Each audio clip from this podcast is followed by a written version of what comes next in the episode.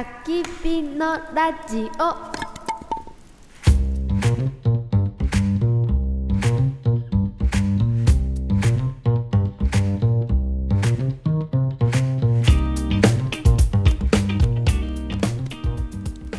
い、たき火のラジオ、今週も始まりました。はい、始まりました。よろしくお願いします。はい、お願いします。まあ先々週から文房具のお話をね、はい、やってきたんですけども、尽きない文房具の話ですね。ね、文房具言うてますけどあのね、前回はまあ歴史的なお話をしたので、まあ、今回はね、うん、現在の今時の文房具と、うん、未来の文房具ってさ、どうなっていくのかな、どんな文房具が欲しいかな、はい、こうなるだろう大予想みたいなことがあってもね、いいんじゃないかなと、うん、そんな話をしていきたいなと思います、はい、最後までお付き合いよろしくお願いします。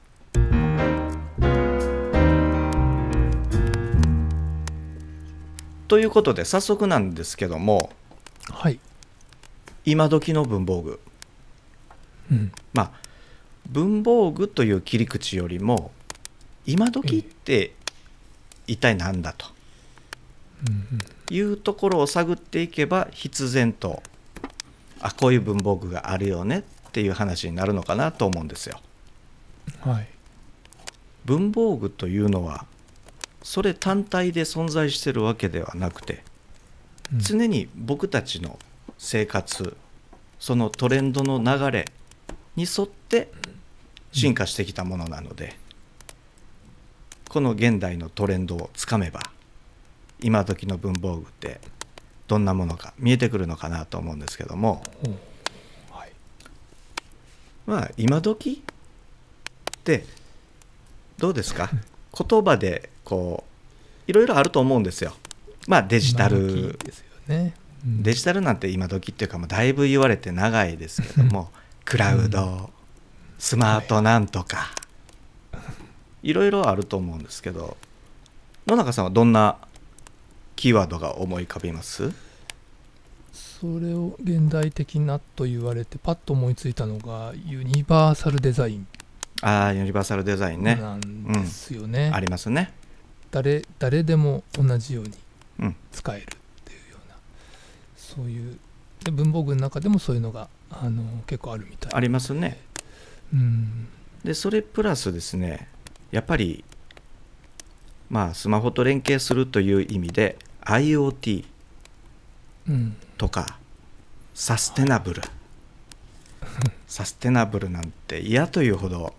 毎日聞く言葉ですけどもね、うん、こういったものを反映した文具というのも今時と言えるんじゃないのかなと思うんですけども、ユニバーサルデザインというとね、まあフォントなんかもユニバーサルフォントというのがあって ね、うんうん、誰でもが見やすいフォントというのが随分増えてきましたけども、うん、文房具でユニバーサルっていうとどういったものがありますかね。よく CM なんかでも目にするような、お店でも目にする角消しっていう黒曜の角消しね、角消し、あれ気持ちいいんですよね。箱みたいなやつね。そうそう、あれの何がユニバーサルなんですかね。そうなんです。あれはいつ使ってもその角で消せるっていう、うん、そういうコンセプトの商品なんですけど、 そうですよね。それの何があれだと、その力の弱い人も細かいところ、細い細かいところを消したいときに、うん、消しやすいっていうことがあるらしいんですよね。あ、力の入れ具合ですか、うん、そうそう、だからやっぱりね、普通に力が入る人にとってはあんまり気づかないところなんですけど、うん、あ、そういうことなんだな。あ、じゃあちょっと手が不自由で力が入れづらいとか、うんお年寄りとか、うん、でもギュッと握らんでも、うん、軽い力で角っちょ使って、そう、そういう意味なんや、そうがあるんや、ね、うん、この設計はすごいな。そう、たかが消しゴムされど消しゴムですよね。ね、さすが国用さんですね。国用ですね、まあ、せっかく国用さんの話が出たんでね、 IoT 文具として、うん、僕はね一つ国用さんをの商品をあげたいんですよ。はいはいはい。その名も宿題やる気ペンはい、僕たちには何の関係もない、はい、そんなのがあるんですね。あるんです。これ実は2019年に発売されてからすで、うん、に2万本突破というね大ヒット商品なんですけど、まあ小学生向け、うん、宿題やる気ペンなんで、うん、宿題をやる世代、特にまだまだ学習のその習慣がついてない低学年向けだと思われるんですけども、これねちょっとすごいんですよ。僕も使ってみたくなったんですけど、はい、どんななんですか。あのね、鉛筆に装着するんですよ、うん、この宿題やる気ペンを、はいはいはい、こう鉛筆ホルダーみたいな感じです。宿題やる気ペンから鉛筆が出てるみたいな感じ、うんうんうん、でそのここを握って、まあ、勉強するんですけど、これは専用のアプリとの連携もあるんですけども、うんうん、これ単体でもですね LED がついてまして、はい、その勉強した時間に応じて LED の色が変わっていくんですね。うん、なので次の色が来るまで頑張ろうとか、うんうん、あ、今ピンクが来た、じゃあ青になるまで頑張ろうとか、やっぱりちびっ子たちにとってはそれ結構くすぐられるですね、うん、それはで、それだけじゃあ IoT とは言えないですよね、うん、ママのスマホに入れていただきました専用アプリ、ここにですね勉強が終わったらやる気ペンから、このやる気ペンにはもうやる気パワーが溜まってるんですよ、はいはいはい、これをスマホに注ぐ、実際に注ぐ仕草をするとですね、このアプリにペンに溜まったやる気が注入されて、アプリの中にあるそのやる気のキーっていうのがあるんですけど、うん、これが溜まったパワーの量に応じて大きくなって実をつけるんですよ。で、この実が自分のアイテムとなって、うん、まあ、その他にもすごろく機能があって、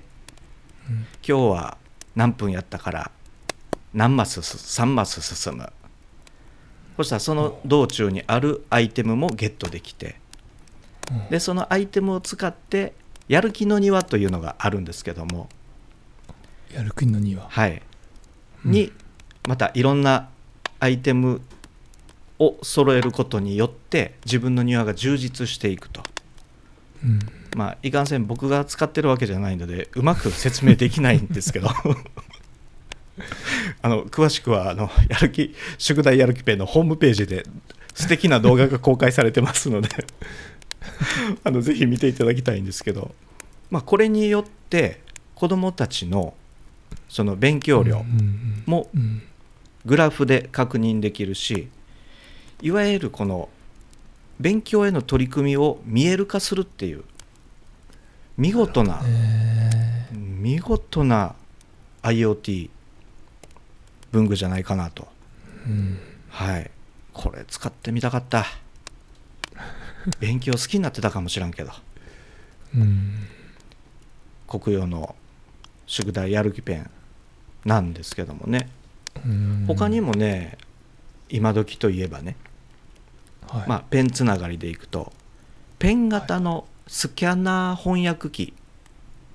なんてものも、うん、まあ、最近ならではじゃないかなと、うん、なんかマーカーみたいにペン先がぶっといいんですけど、はい、あの例えば英文とかをそのペン先でスーッとなぞるだけで読み上げてくれて、スキャンまでしてくれて、さらに翻訳までしてくれると、うん、そしてデータとしてパソコンなりスマホなりに転送もしてくれる、うん、もう至れり尽くせり。それは実際に今あるんですね。ありますあります、もう山ほど出てます。さらにですね、ちょっと高価なものだと、うん、文字起こしもしてくれるんですね。このペンに喋りかけた、だからボイスメモ機能と、それをテキスト化してくれるんですね、そしてそれを端末に送ってくれるんで、もう書かなくていい。パソコンみたいですね。うん、 IoT 文具ですパソコンではないですですねちょっと今のリアクションには戸惑ってしまいましたまあこういうね、まあ本当にすごいなーって思う文具もあればですね、昔懐かしいテプラって最近どうなってるかなーって。ああ、ありましたよね。よく使いました、うんうん、そのテプラやっぱり進化してましたね。テプラプロ MK1 という種類のテプラはですね、もうスマホでデザインもできれば文章というかワードですね、はい、ワードもスマホで入力してデザインもして、それがこのテプラからプリントされると、だからもう本体でチコチコ打たなくても慣れたスマホでパパパッとできるっていうふうに進化してました。なるほどね。はい、テプラこ、まあそれならね、久しぶりに使ってみたいなっていう気にもなったんですけどあのね、こうテプラのついでにもう一個ちょっと紹介したいのがあって、はい、うん、商品名先に言うとね、ネモニックっていう商品なんですけど、ネオポップジャパンというところから出てるんですけど、はい、オリジナルの付箋が作れると。要するに付箋専用のミニプリンターなんですけどね、これもやっぱりスマホと連携してスマホで文字を打ってデザインをして、そうするとオリジナルの付箋がプリントされると。だからこれ撮った写真なんかをこの付箋にプリントすると、そのまんま剥がしてペタッみたいな、そういうちょっとチェキみたいな使い方もできるなと思って、あ、これは女子高生とかは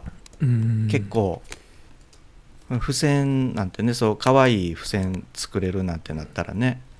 うん、結構流行るんじゃないかな。若い子ってなんかシールみたいなの好きじゃないですか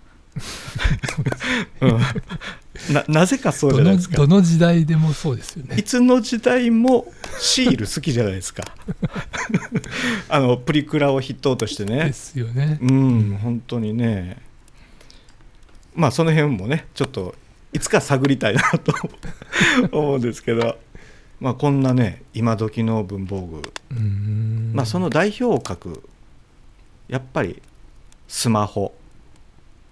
スマホって文房具じゃないかなと思うんですよ。いや、僕もね、それは思いましたね。ね、まあいろんな機能がついてるから、いろんなものに、いやスマホってカメラやんとも言えるし、いやいや電話でしょ。でもメモ機能もあれば計算機の機能もついてる、他にも文房具的な機能がいっぱいついてる。そうですよね。のでやっぱり文房具の一種とでも言えるんじゃないかなと思うんですけども、その中でもやっぱり iPad に代表されるようなタブレット端末、これがやっぱり何と言っても今時文具の代表格じゃないかなと。いや、うちのね、息子がやっぱり小学5年生になった時に、その学校から貸与されて、学校でね、はいはいはい。でそのまあ説明、やっぱり親もやっぱり不安だから、まあ反対する親もいるでしょうね。いきなりこうみんなに配られてっていうので、でその学校側の説明としては、もうこれからの時代、この子たちが大人になった時にこういうタブレットだったり文房具のように普通に使えるようになってほしいという、そういう希望があるので、こういうことをしたいと思いますっていう、もっともらしく言って、でも僕は意外とそれは、それもありだなと思って、タブレットで、僕もそう思いますね。当たり前かなと思いますね。使えて当然という時代になるでしょうし、だからこそ学校でも導入してるんでしょうからね。小学校から、大人までね、みんなタブレットを使う時代になりましたけども、ただね、手書きという意味ではね、ちょっとタブレット書き味が悪かったりするのがね、やっぱり専用、書くのに専用の端末じゃないから、ちょっとツルツルしてね、書きづらいというようなこともあるかと思うんですけども、逆にそういう手書きに特化したいという方は iPad とは別にもう専用の電子ペーパーというのがありますから、端末なんですけども、例えば富士通のクワデルノっていうのは、これは僕一回ね触ったことあるんですけど、もう筆記感覚が抜群、これはおすすめですね。だから手書きでデジタル化ということをたくさんしたい人にはこれもうおすすめですね。やっぱり専用機っていうのは優れてるなって思いました。で、万年筆モードとか筆ペンモードとかそういったのもあって、もちろん筆圧感知するので綺麗にピャッと書ける、いいんじゃないかなと。やっぱり手を使いたいんですよね、僕たちは人として。入力するより手で書いた方が早いしっていうのもあるし、単純にね。でそれがデジタル化されるっていうのは非常にありがたい話でね。今時の文具いろいろ話してきましたけどもね、サステナブルっていうのもね、今時そうですよね、じゃないですか。でもサステナブルという言葉が最近できたからいろいろ言われてるだけであって、実は文房具の世界ではこういった取り組みっていうのはもう随分前からやってるんですよね。プラスチックを使わないように、食物由来の素材で文房具を作るだとか、ボールペンインクがなくなったら新しく芯を買ってきて、入れるじゃないですか。あれなんかもね、当たり前のようにやってるけどサステナブルな一環だと思いますし、実はもうすっかり定着してる。特に文具に関してはそうじゃないかなというふうに思うんですよね。例えばね、パイロットさんのね、人気ボールペンでスーパーグリップっていうシリーズがあるんですけど、その中にオーシャンプラスチックっていうのがありましてね、この商品は海から回収したプラスチックごみ、ペットボトルだとか発泡スチロールだとか、今国際問題になってますけども、増え続けるそういうプラスチックごみをこのボールペンのボディに使ってると、再生しているというような取り組みされてるのがね、今時のサステナブルな取り組みじゃないかなというふうに。全然知らなかったですね。僕たちが知らないだけでね、やっぱり日本は文房具大国であると同時に、日本の文房具メーカーは世界でも評価が高いので、グローバル企業としての立場っていうものもあるんじゃないかなと。なので日本国民が意識するよりもずっと前からきっとそういう意識を持ってね、取り組まれてこられたんだろうなというふうに。本当に各メーカーさんホームページ見てるとね、その取り組みに関することがいっぱい書いてあって、とてもじゃないけど紹介しきれないんでね、まあ、その代表としてパイロットさんのスーパーグリップオーシャンプラスチックっていうのをあげましたけども、はい、今時の文具で結構いっぱいありましたね。今いろいろありますね。ね、なんかもっともっと喋りたいですけども、この辺にして、はい、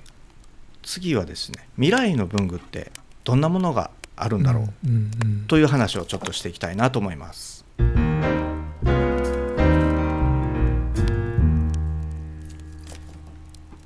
ということで、未来の文具ですよ、野中さん。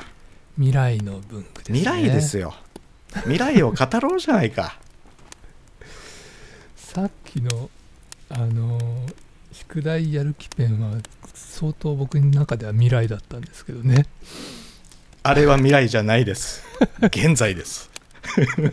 そうですね。僕未来を思った時に、まあ、さっきのその、スキャナーもそうだったんですけども、翻訳してくれてっていう。でそれがもっと膨らんでいったらいいなとかって思ってて、その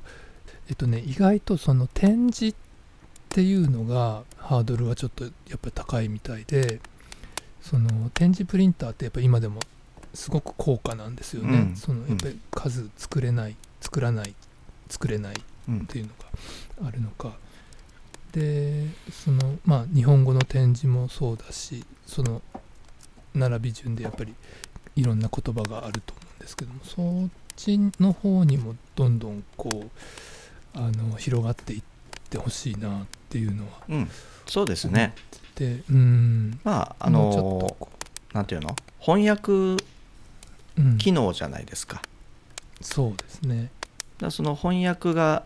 多言語化すると同時に展示への翻訳っていうものも進んでほしいな。そう、立体的にという、そういうことですよね。はい、それは僕も思いますね。それこそ、ね、人に優しい翻訳ですよね。かなーっていう希望的未来。未来は希望なんで。はい。はい。まあそうなんですよね。僕はね、手書きというものが。このペン先にねカメラが内蔵されて、でそのペンに AI が搭載される、そうすると今はその専用のタブレットとかに書かないと認識はしてくれないんですけど、まあ、将来的にはどんな紙に書いても、何だったら壁に落書きをしても、文字を認識してくれる。でそれをテキスト化してくれると、でさらにですね、この自分の筆跡というものを AI がこう学習を積み重ねてくれて、そのペンに向かって僕が喋った言葉を僕の筆跡でテキストデータ化してくれる、こんなねペンが出てほしい。出たらね、もしかしたら手書きの手紙ブームなんてものがね来るんじゃないかなと、近い未来、思うんですけども、どうでしょう。面白いです、これはね。そしたら僕も手紙書くかなって。僕はちょっと手紙ちょっと不精なんで、なかなかなんですけど。いや僕もそうなんですよ。かといってなんか打ち込んだ文字はあまり好きじゃなくて、でも手書きにするとねっていうので、こういうのがあったらいいなっていつも。わかります、それすごいいいですね。ぜひ国与さんあたりにやっていただきたいなと。まあでもね、すぐ実現するかもしれないですよね。もしかしたらすでにどこかにはあるかもしれないですし、であとね、やっぱりペンなんですけど、やっぱペンって人の手で握るもんじゃないですか。なのでいろんなその使ってる人の感情、そういったものまでペンが感じ取ってくれて、で AI がその人の行動パターン、あ、何時頃勉強するんやとか、そういう行動パターンまで勉強してくれて、ペンから語りかけてくれる。あ、今日は機嫌がいいですねみたいなとか今日はどうされましたか、少し元気がないようですがみたいな、大きなお世話かもしれないんですけどそういう語りかけてくれるペン、案外ちびっことか喜ぶん違うかなって、うん、ちびっこにはちびっこ向けの AI のキャラクターがいて、うん、その子に合わせた内容で喋りかけてくれる、そろそろ勉強しようかみたいな感じ。さっき紹介した宿題やる気ペンの進化系として考えていただきたいなというふうに思うんですけどね。できそうですね。できそうな気がしますね。これはでき、いや僕が考えることぐらいね、簡単にできてしまうと思います。でもっと先にね、僕はねこうなってほしいなと、っていうかこうなるんじゃないかなと思うのが、脳波を読み取ってくれて、もはや入力とか話すとかそんなんじゃなくて、ふーんって自分の頭の中にイメージしたものをボンと、まあその端末なら端末に直接、例えば三角形を思い浮かべたら三角形が出てくるみたいな、そんな脳波を読み取る文房具っていうものがね、まあ究極としてあるんじゃないかなこれは随分先かもしれないんですけど、未来という話では本当にね夢のある話じゃないかなと、ちょっと怖い気もしますけども、でもやっぱりそう文房具のことをいろいろ考えてたら、やっぱりなんていうのかな、誰かとシェアするっていうことにたどり着くなと思って、そのメモだったらメモって、その他の人に見せたりとか、その何時間か何日か後の自分に見せるものだったりとか、そういう誰かと何かと共有するっていうことってすごく文房具の一つの大きな役割だなとかって思ったので、文房具ってそもそもね、自分のその考えを書き残し伝えるためにできたもんだと